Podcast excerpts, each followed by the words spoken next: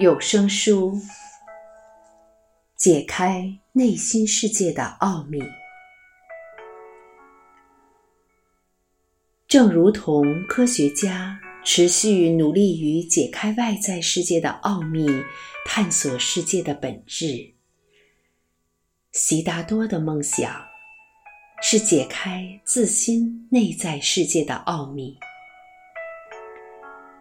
他跨出了皇宫。离开年轻的妻子、年幼的孩子，以及万般荣华富贵，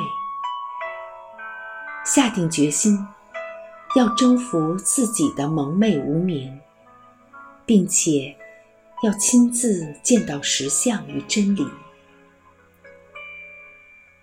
他迈步步入森林之中。进入一个没有遮风避雨的保障，也无从获得生活所需的世界。从此，身边再也没有人保护他了。那时，印度社会正处于一个奇特的年代，僵化古板的社会体制当道。一种叫种姓制度的系统，在人们出生的那一刻，就依照身家背景决定了他的社会地位、人生责任、工作职业以及宗教位阶。但同时，这也是一个神采飞扬的时代，知识分子和哲学家们。不断进行热力四射的辩论，许多探索心灵的宗派就此诞生，并且彼此竞争。年轻人成群结伴走进森林间，加入这些社会体制外的团体，包括悉达多在内。悉达多选择的。是森林中最有名望的两位智者，追随他们修学。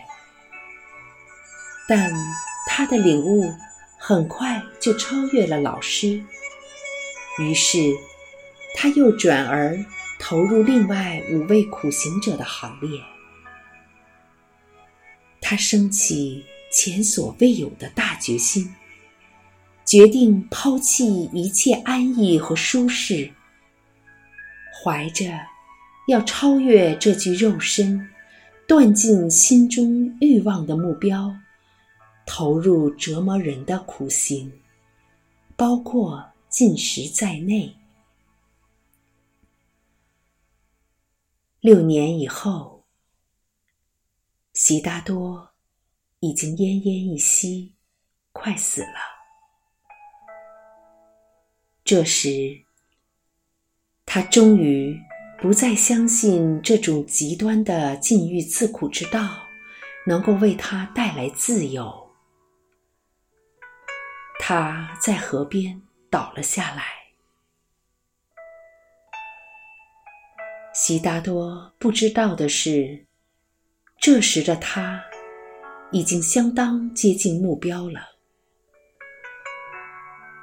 一位年轻女孩。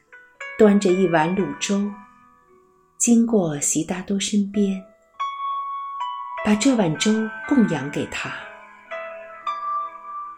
悉达多打破了六年来的断食境界，接受了这碗粥。而他那五位同门的苦行者见到这一幕，认定悉达多已经破戒，一怒之下。转身就走，发誓从此不跟他说话。慢慢恢复了体力的悉达多回顾这一切，领悟到，不管是从前在宫中的自我放纵，或是如今在森林中的禁欲自苦，都不是真正的。解脱之道，两者都是极端，而执着于任何一种极端，都会造成障碍。真实的道路就在两者之间。领悟到这一点，悉达多已经准备好百尺竿头的最后一跃。他在一棵枝叶茂密的大树下，以绿草为垫，坐了下来，然后对自己许下一个诺言：除非了知此心与世界的真谛。否则，绝不起身。经过了四十九天的禅修，悉达多在他三十五岁的那一年，得到了他所寻找的自由。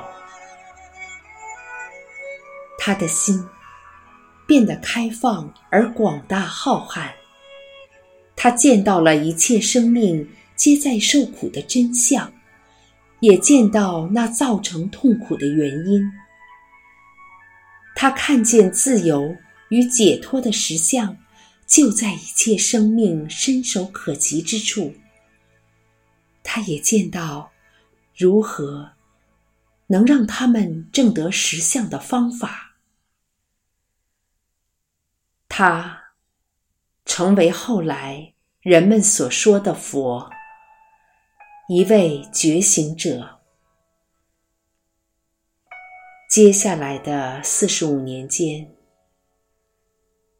他教导所有追随他的人，而后世的人们则追随他所传授的教法。那些追随者也各自找到了自己的自由与解脱。就这样。展开了一个觉醒的传承。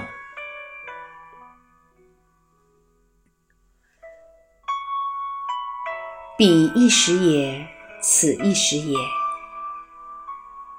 现代的小溪又会如何呢？他的梦想能实现吗？如果这位小溪。已经知道自己的目的地，那么他现在所需要的是一张地图，并且去和拜访过该地的识途老马聊一聊，因为在这趟旅途中，很多路看起来都很像，一不小心。就有可能迷路，有的路会拐弯儿，有的甚至走着走着就没路了。小溪可能朝着阿拉斯加出发，结果却到了芝加哥的蓝调酒吧，或者最后。在郊区落脚，娶了老婆，生了三个孩子。他最后可能成为一位小说家或科学家，或是美国总统，或者他也可能带动一波崭新的风潮，一场心灵的革命。启发了一整个世代的人们。我们每个人的未来都有无穷的可能性。